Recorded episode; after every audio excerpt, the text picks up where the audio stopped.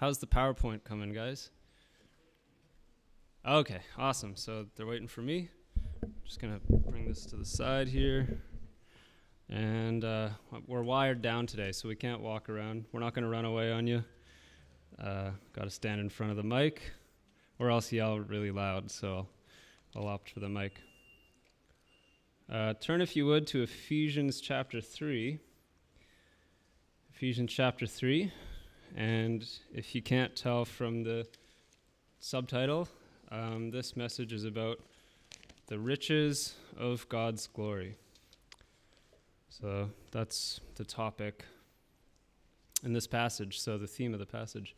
Let's bow our heads in prayer and ask God to help us. Heavenly Father, thank you for the freedom for us to gather together to pronounce the name of Jesus as Lord, to worship Him, for the freedom that you've given us in this country.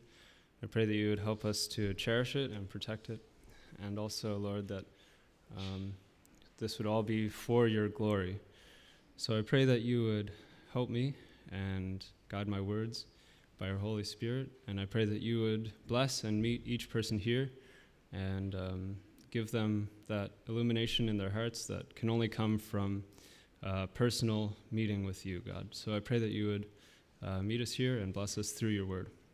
I pray this in Jesus' name. Amen. So, aha. So, can anyone recognize these letters, what this acronym means? If you can yell it out, what you see is what you get. Yeah, so some people in the probably the business world would recognize that. Um, so, yeah, what you see is what you get. It's a really famous phrase, I believe, very common English phrase. And so I was trying to find out more about it, where it came from. Um, and nothing really, I think it's so old we don't really know where it came from. Uh, and usually it's used in a positive sense to mean like no strings attached, um, no hidden costs, simple and straightforward. Uh, personally, I think this phrase it is has become uh, you know it's become sour. It's taken a turn for the worse. I think usually it means there is a hidden cost and they're just trying to hide it from you or something like that. Someone's probably trying to sell you something or something like that. Um, and in terms of life in general this is a really bad attitude. So i was hearing this phrase in a song you know what you see is what you get. But there's more to life than meets the eyes. There's more to life than meets the eye and I think spiritually, this phrase is the opposite of true. Um, what you see isn't what you get, because the riches of God's glory, as we're going to talk about, are largely invisible. Um, and um, only someone who is spiritually dead can have this attitude in life and, and believe it that all there is to life is what you can see. That's the attitude of someone who's spiritually dead. Because if you're spiritually alive, spiritual life is deeper and it's under the surface and it's in your heart. And this doesn't make it intangible to us. We still sense spiritual life. Um, but there's more to it. There's more to life than meets the eye. So that's my introduction. So let's uh, read the passage here. So let's read together starting in verse 14. Here's what it says. For this reason, I bow my knees before the Father, from whom every family in heaven and on earth derives its name, that he would grant you, according to the riches of his glory, this should be underlined, but I think my highlighter is broken in the PowerPoint, the riches of his glory, to be strengthened with the power through his Spirit in the inner man, so that Christ may dwell in your hearts through faith, and that you, being rooted and grounded in love, may be able to comprehend with all the saints what is the breadth and length and height and depth, and to know the love of Christ, which surpasses knowledge, that you may be filled up to all the fullness of God. Now, to him who is able to do far more abundantly beyond all that we ask or think, according to the power that works within us, to him be the glory in the church and in Christ Jesus to all generations, forever and ever. Amen. So there's a lot happening in these short verses. It's really just a paragraph, um, but there's a lot going on. So let's break it down. Uh, in verse 14, the beginning, uh, it's obvious that Paul, the Apostle Paul, who wrote this, he's on his knees in prayer. It's an intense and sincere prayer for all Christians. And these points of prayer that we're going to look at, they're critical for spiritual growth and spiritual life. And so I believe that our prayers can model after this, our prayers for ourselves and our prayers for each other, so that we can all experience the fullness of God in our lives. So these are four prayer points that are good for us to remember. We need inner strength by the Holy Spirit. It says that in verse 16 that we'd be strengthened with power through his Spirit in the inner man. It's inner strength. It's not the external man that needs to be strengthened. It's not what you can see. It, it's not like your body and flesh. It's not that that needs strengthened. It's, it's the inner man, it's your soul that needs strengthening by the Holy Spirit. Uh, secondly, rooted with a firm foundation in God's love. You can see that in verse 17. That you be rooted and grounded in love, God's love. Um, think of think of Christ as the, the strong foundation, the firm foundation. When the storm comes, and if the house is built on the strong foundation, if your life is built on Christ, the storm won't knock you over. Um, Christ is our rock in the church. Another important point in verse 17 is it says, with all the saints. That's in verse 18, actually. But importantly, it's not that we're alone in our faith. There is no lone wolf Christians. Um, we all need each other, and we're all together in this. So, spiritual depth comes from, uh, fr- from Christ and also from fellowship together. So, another one of the points is apprehension of knowledge of Christ's love. So, in verse 18, it says, uh, it's talking about the dimensions of Christ's love, the breadth and length and height and depth. And it says that this love surpasses understanding. So I put apprehension of knowledge, not comprehension of knowledge, because it's more, it says it's more than knowledge, it surpasses knowing. So clearly, if if the word comprehension or like some kind of possession is used, that's, that's not a good expression. It should be apprehension of knowledge. We can grab onto this and we can hang on to this like a, a rope in the storm or whatever, like a lifeline, we can hold on to it. But we can't get the whole thing inside of our heads or our hearts. It's bigger than that.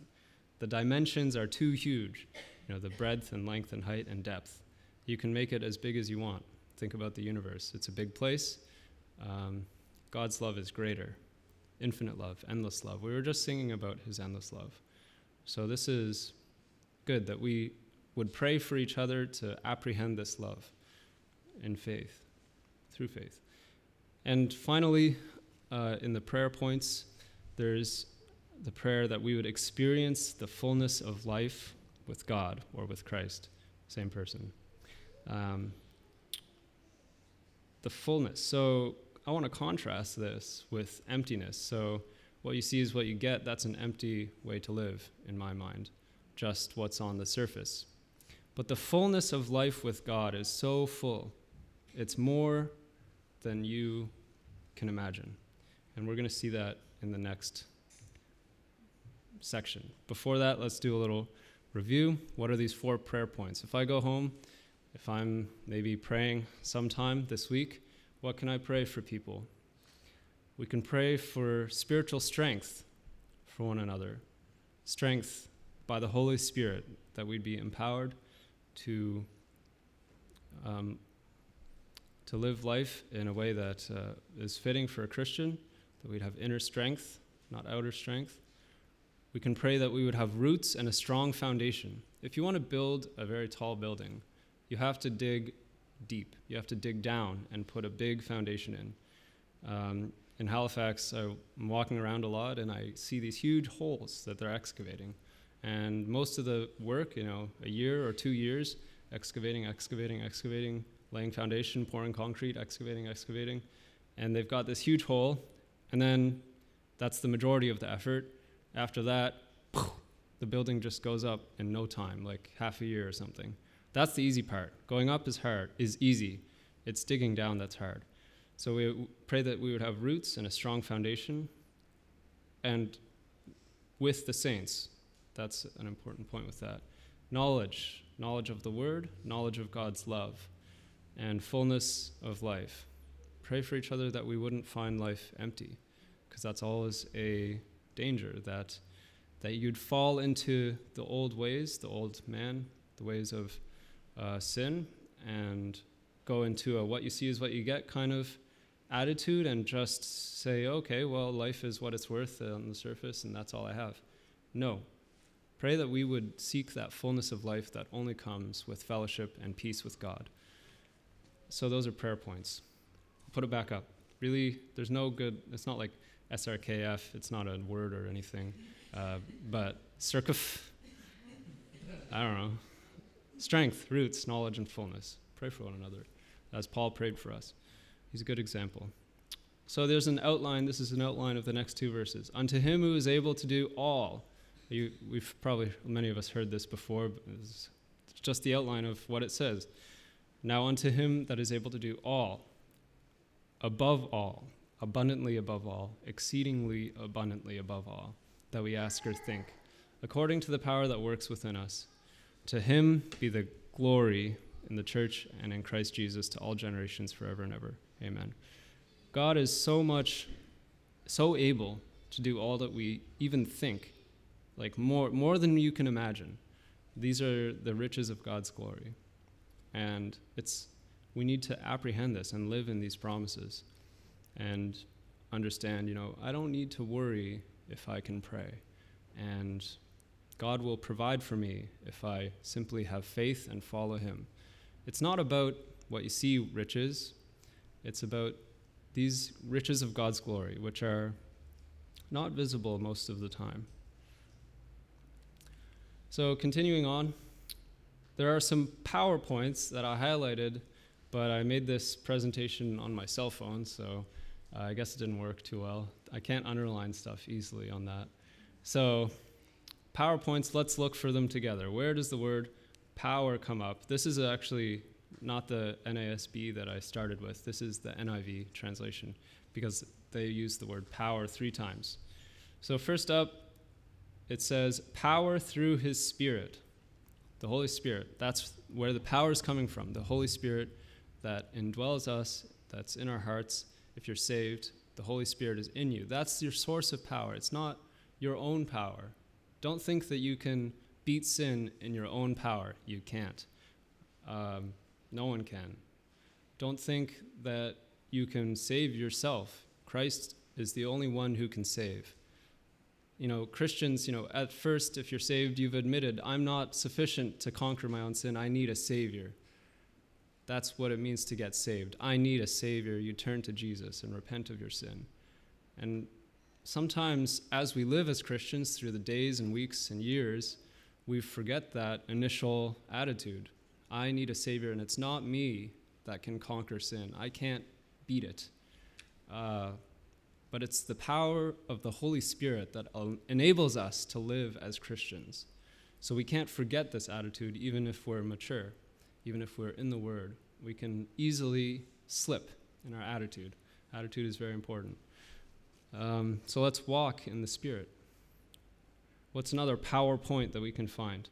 Um, it goes on and it says, And I pray that you, being rooted and established in love, may have power together with all the Lord's holy people. Power with the saints. There's power in fellowship. There's power in worship together. There's power in prayer together. There's power in prayer alone too and worship alone too. But it's they're not the same. You can't you can't forsake the assembling together. You you can't survive alone. There are no lone wolf Christians. We need each other. We need each other a lot to encourage one another, to pray for another, one another, um, to worship together. So there's power in that. There's power in the church the true church of Christ, the body of Christ. What's another PowerPoint? Uh, should be highlighted. It's at the end that you obey. Da, da, da. Be filled with the fullness of God. Now to yeah, yeah, there it is. According to the power, you found it before me. According to whose power? His power that is it is at work within us. It's not our own power at work within us. It's God's power. So out of all these, the point is, it's not your own power. Basically, it's God's. It's the, each other's. All right. So we're not going to sing because Sam has his message, but maybe at the end we can sing Christ liveth in me. Because the whole summary of spiritual life, if you want, is in Colossians 1:27b. Christ in you, the hope of glory. Christ liveth in me. That's that's the center of spiritual life. Christ living in you, the resurrection. That's what it's all about. So I already took more than 15 minutes, but you can drag the clock back five, Sam. Feel free. And uh, yeah, thank you for your attention, all Sam.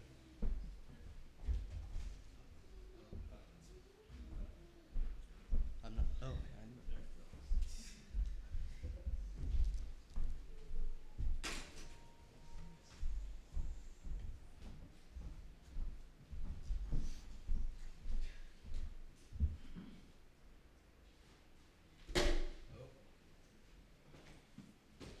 Good morning, everybody.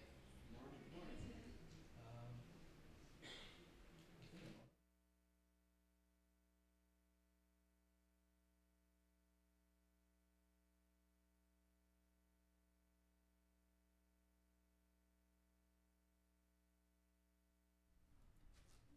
So maybe we can sing Christ liveth in me. That would be a good idea. Just while I pull this out. If you don't mind leading it, Nick. Sorry, guys.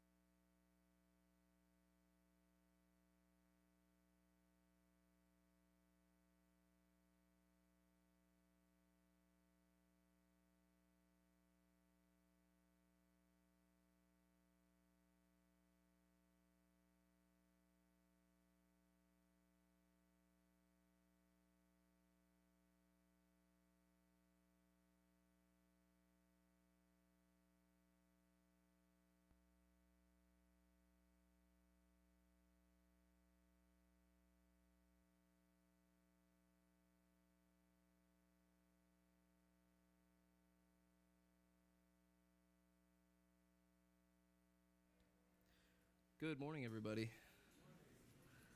Um, so, Nick took a few extra minutes, but last time it's okay because Nick took, I think, 21 minutes and I took six. So, I think we're okay. Uh, I don't think this is going to be too long. Um, I'm just going to open in prayer and uh, ask God to help us here.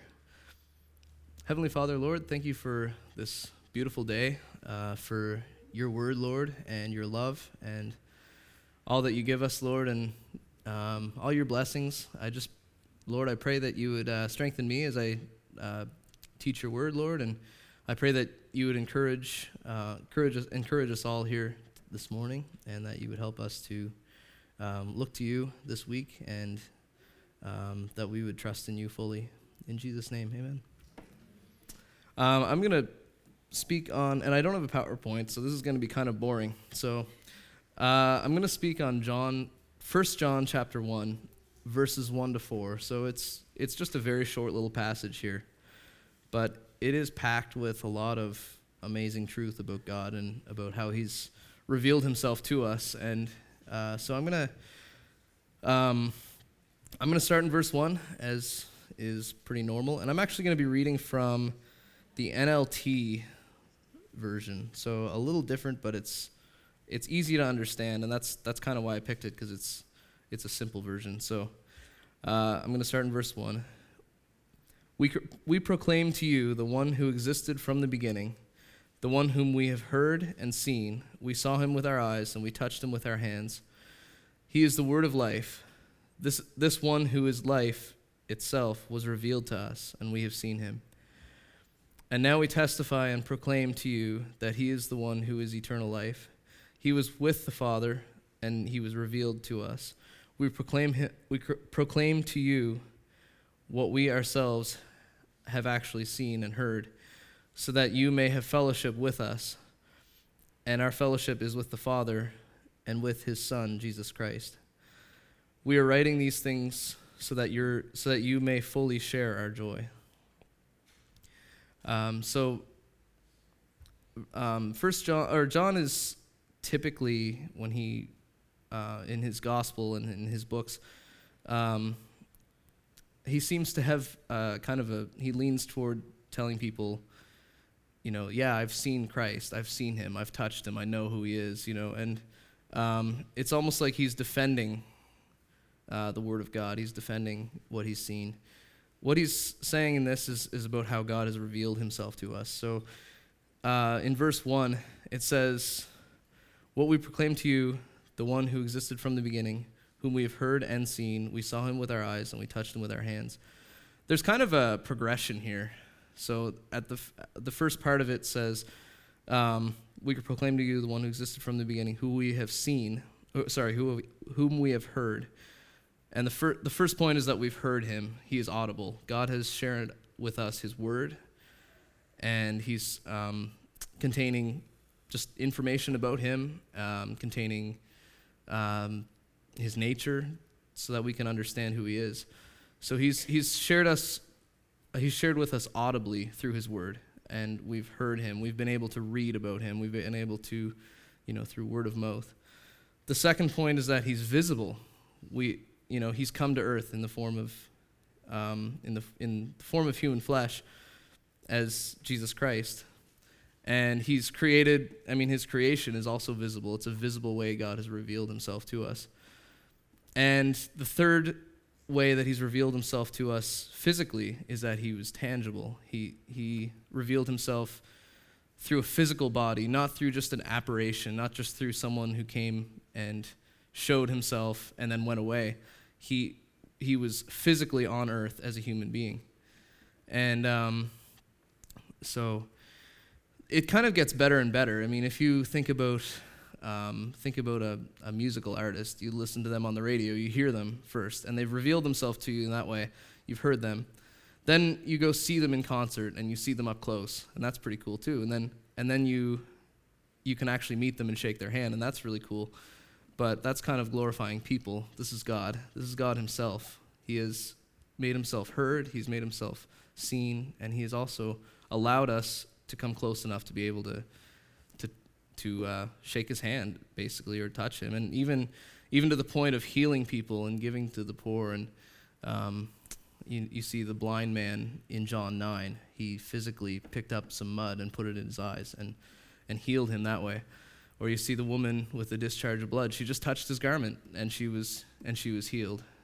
So God has revealed himself to us in those three ways, and they're kind of a progression. It's really, it's really amazing how that works.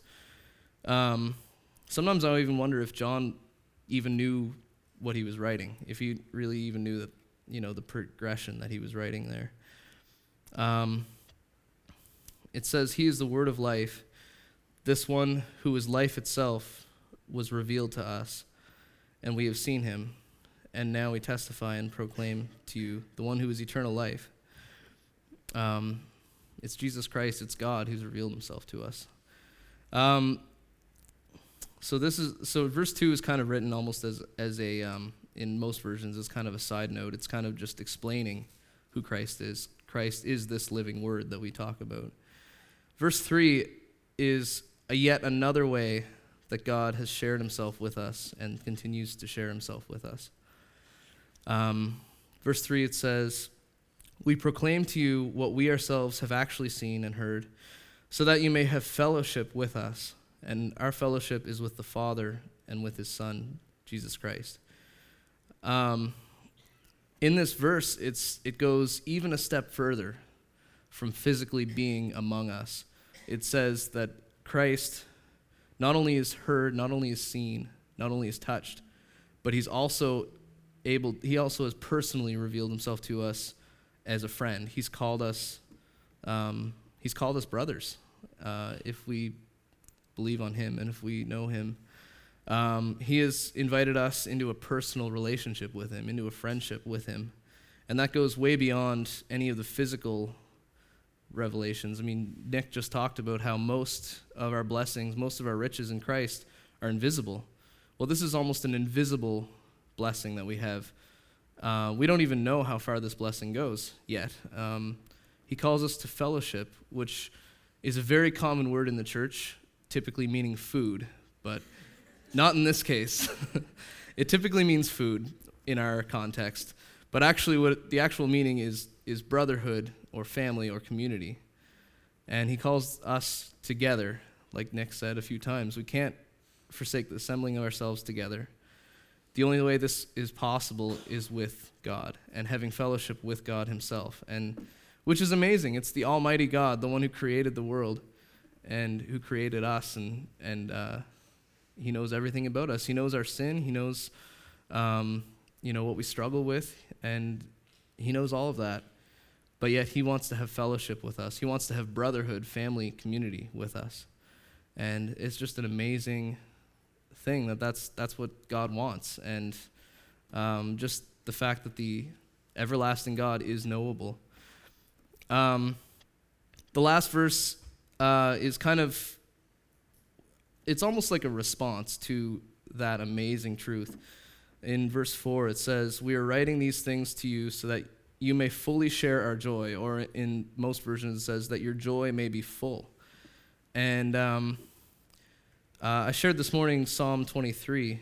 It was actually in my message. Um, the thought that came to my mind was when David says, My cup runs over. He's overwhelmed with the joy of the Lord. He's overwhelmed with the fact that God has given himself for him and that he's you know he's in the family of God. God leads him. God is with him, and uh, you know it's it's God's um, God's presence in our lives personally that is just the most amazing gift. So, just to wrap up, um, God has revealed Himself audibly or in in His Word where he where you can read about him.